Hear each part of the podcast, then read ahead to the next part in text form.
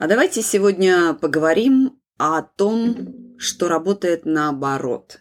То есть то, что кажется нам странным, глупым, нелогичным и бесполезным, хотя на самом деле приносит наибольший результат.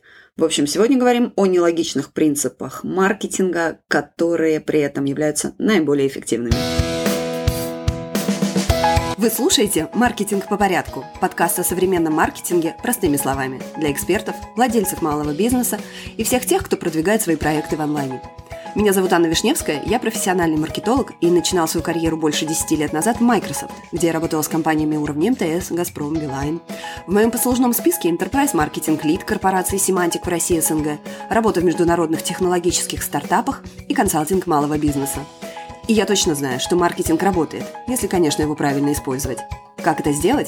Ответы в вашем телефоне каждую неделю.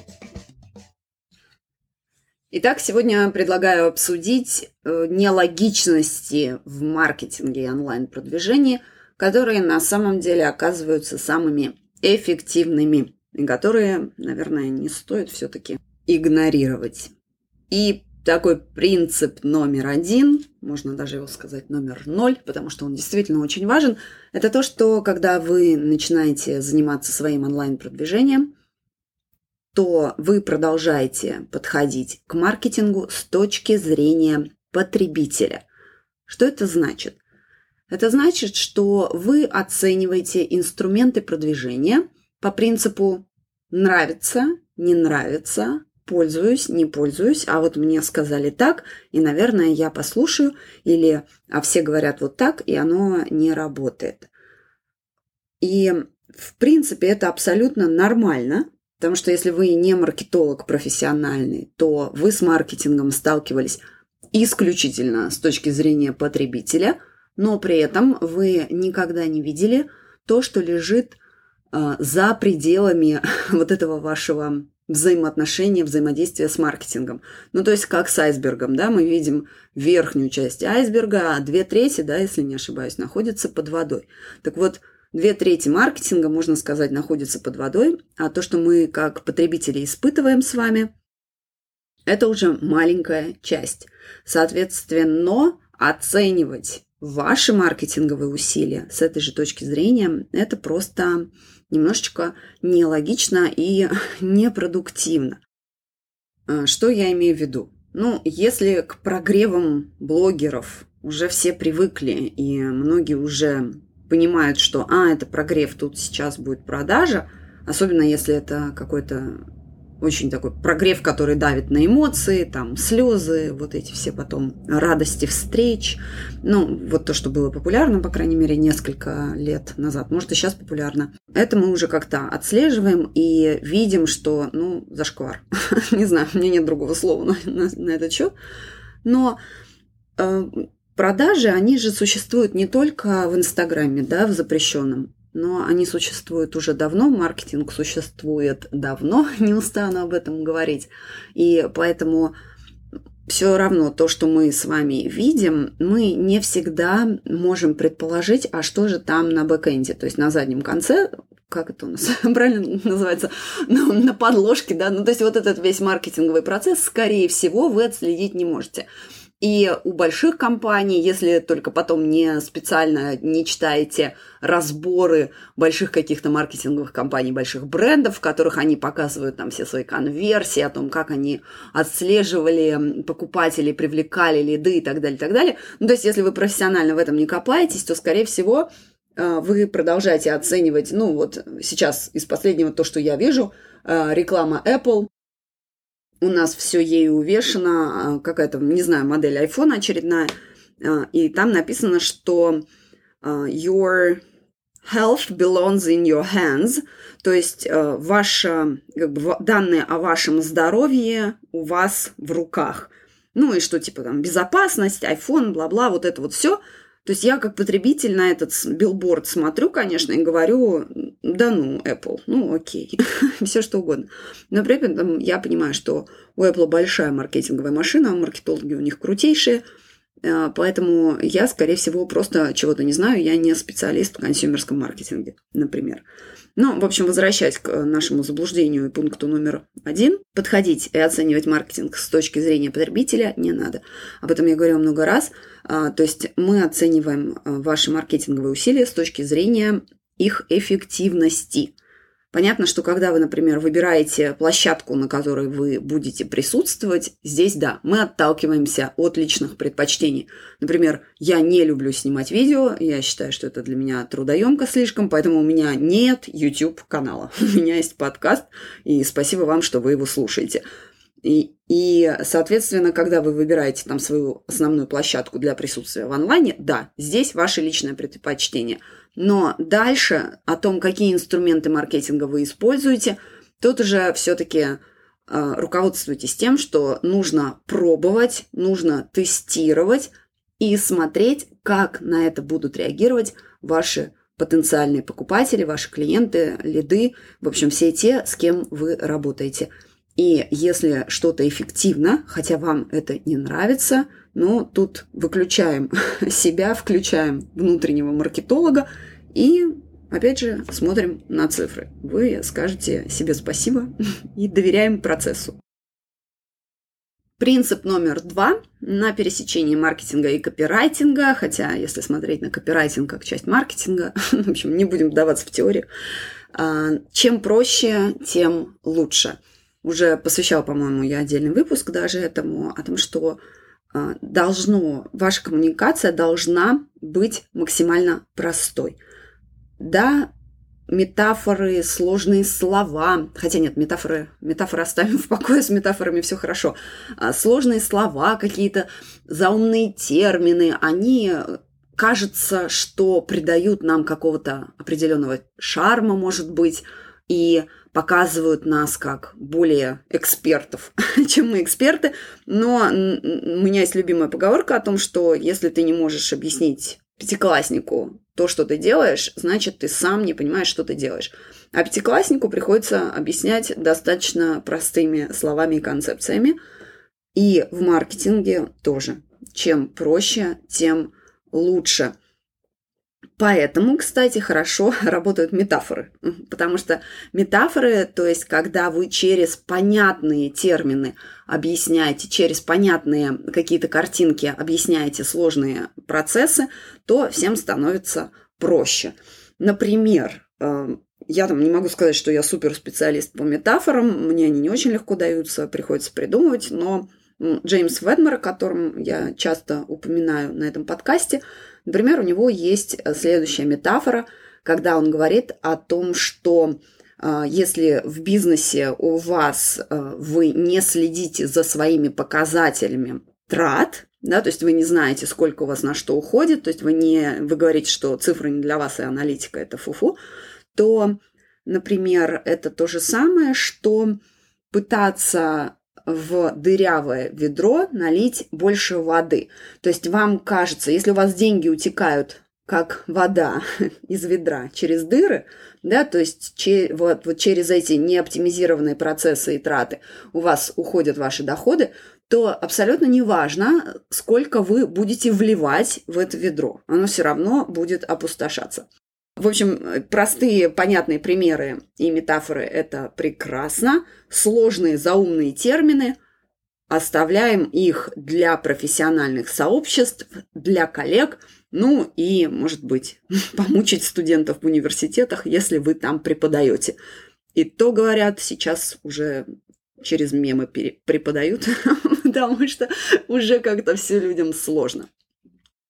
Третий принцип, который хотела бы обсудить, точнее включить в этот подкаст, это продающие страницы.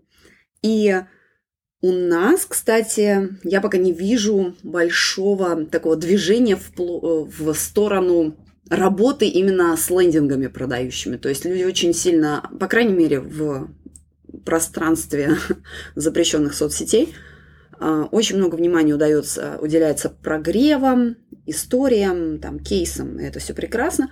А на продающих страницах, ну, просто как бы программа, пакеты, ну и дай бог, два-три э, ответа на вопрос. Так вот, продающие страницы, э, нелогичность этого принципа в том, что чем длиннее ваша продающая страница, тем выше у нее конверсия. Напомню, что конверсия в данном случае у нас равняется покупке.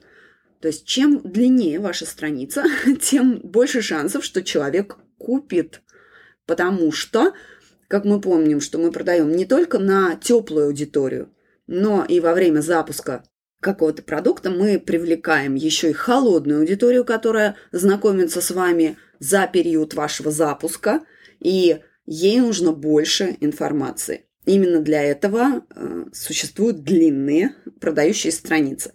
На этом месте у вас внутренний голос может включиться и сказать, но нет, никто это не читает, я это все пролистываю. Возвращаемся к пункту номер один и не воспринимаем маркетинг с точки зрения потребителя. Я, например, тоже пролистываю э, и скроллю продающие страницы, но скроллю их до какого-то момента, пока у меня там глаз не упадет на хороший заголовок, который мне интересен и так далее, и так далее. Продающие страницы, чем длиннее, тем лучше, лучше продают. И особенно это характерно для дорогих продуктов. То есть, если у вас, эм, чем, ну, чем дороже, соответственно, продукт, который вы продаете, тем более длинная продающая страница для него нужна. Звучит абсолютно нелогично, но как уж есть, потому что у нас выпуск про нелогичные принципы маркетинга. Принцип номер четыре. Маркетинг – это не креатив. А точнее, не только креатив, но креатив, который основан на цифрах. Хотя, если вы, конечно, люксовый бренд типа Cartier, то у вас другой подход к маркетингу. И мне, кстати, очень интересно, как они считают эффективность маркетинговых компаний. Просто в Сингапуре у меня есть возможность посещать такие, такого рода мероприятия. Они просто часто достаточно бесплатные. Я тут не буду наводить блогерского флера и говорить о том, что мне повезло, так повезло.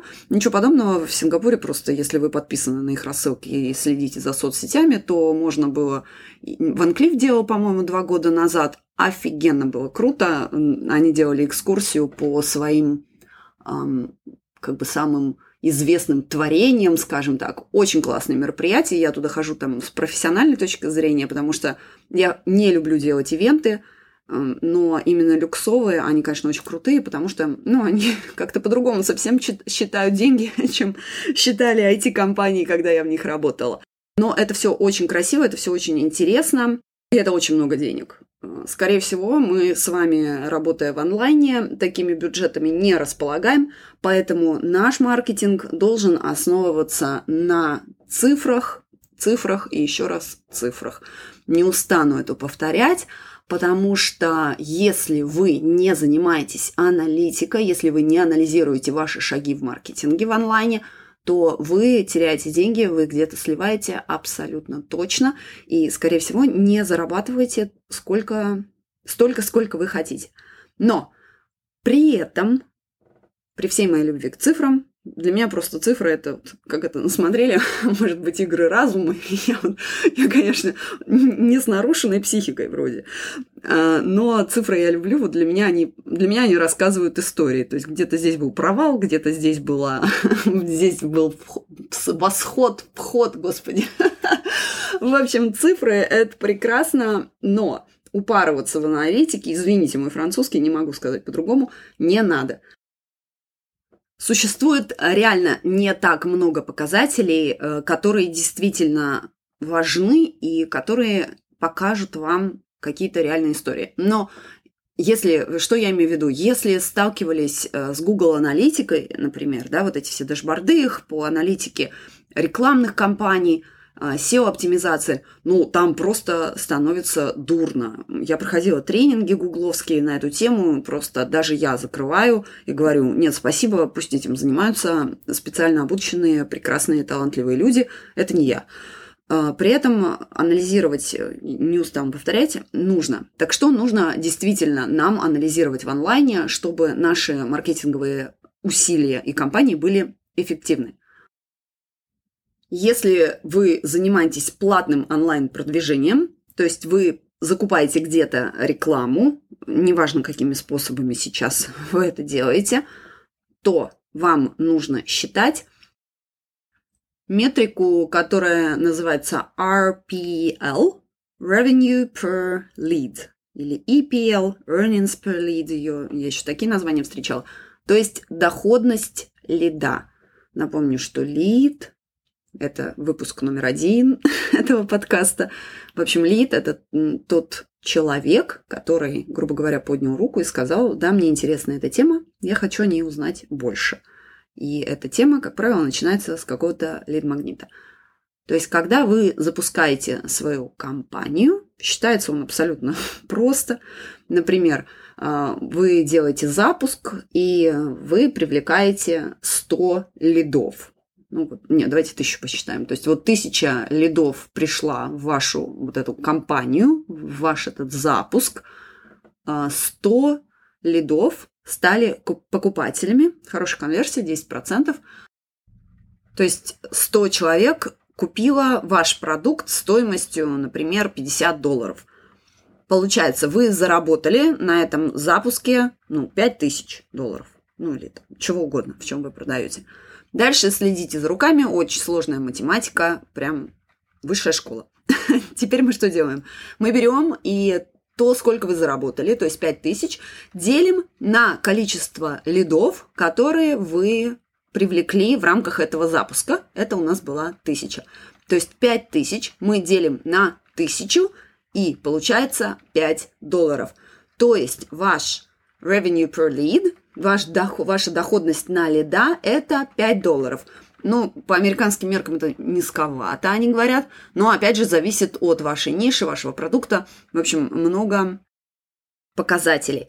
Соответственно, что для вас это значит? Это значит, что когда вы будете запускаться заново, запускать свой продукт еще раз, у вас уже есть точка опоры в 5 долларов. То есть вы спокойно знаете, что вы можете потратить на привлечение одного лида, ну, сколько вы можете потратить? Меньше 5 долларов, соответственно, ваша рамка. То есть вы будете знать уже, и отсюда вы уже будете формировать, например, свой бюджет для продвижения. Потому что почему у многих большое сопротивление в том, чтобы вкладываться в рекламу. Я тут с вами. Одно дело, когда ты сидишь э, на маркетинговых бюджетах компании, тратишь их, просто отчитываешься. Ну, не просто отчитываешься, но, в общем, не свои деньги. Другое дело, когда ты тратишь свои деньги, и всегда у малого бизнеса тоже часто вопрос о том, а сколько выделять на маркетинг. Ну, ответ очевиден. Если вы знаете, что э, за каждого привлеченного лида, то есть привлечение лида вам стоит – точнее, привлеченный лид принесет вам 5 долларов или 10 или 20, ну, отсюда вы и пляшите. То есть вы знаете, сколько вы можете потратить, а дальше уже вы можете прогнозировать, сколько вы заработаете. На самом деле на сегодня это все. Наверное, таких принципов можно накопать еще много но вот эти четыре встречаются чаще всего, точнее, они не встречаются чаще всего, они вызывают наибольшее сопротивление у клиентов, у владельцев бизнеса, поэтому о них я хотела сказать поподробнее. Ну и вообще у меня за окном дождь полил такой, что я боюсь, что мой подкаст сейчас будет просто уже звуком дождя, а не моим голосом. А, как всегда, спасибо вам за внимание и услышимся через неделю.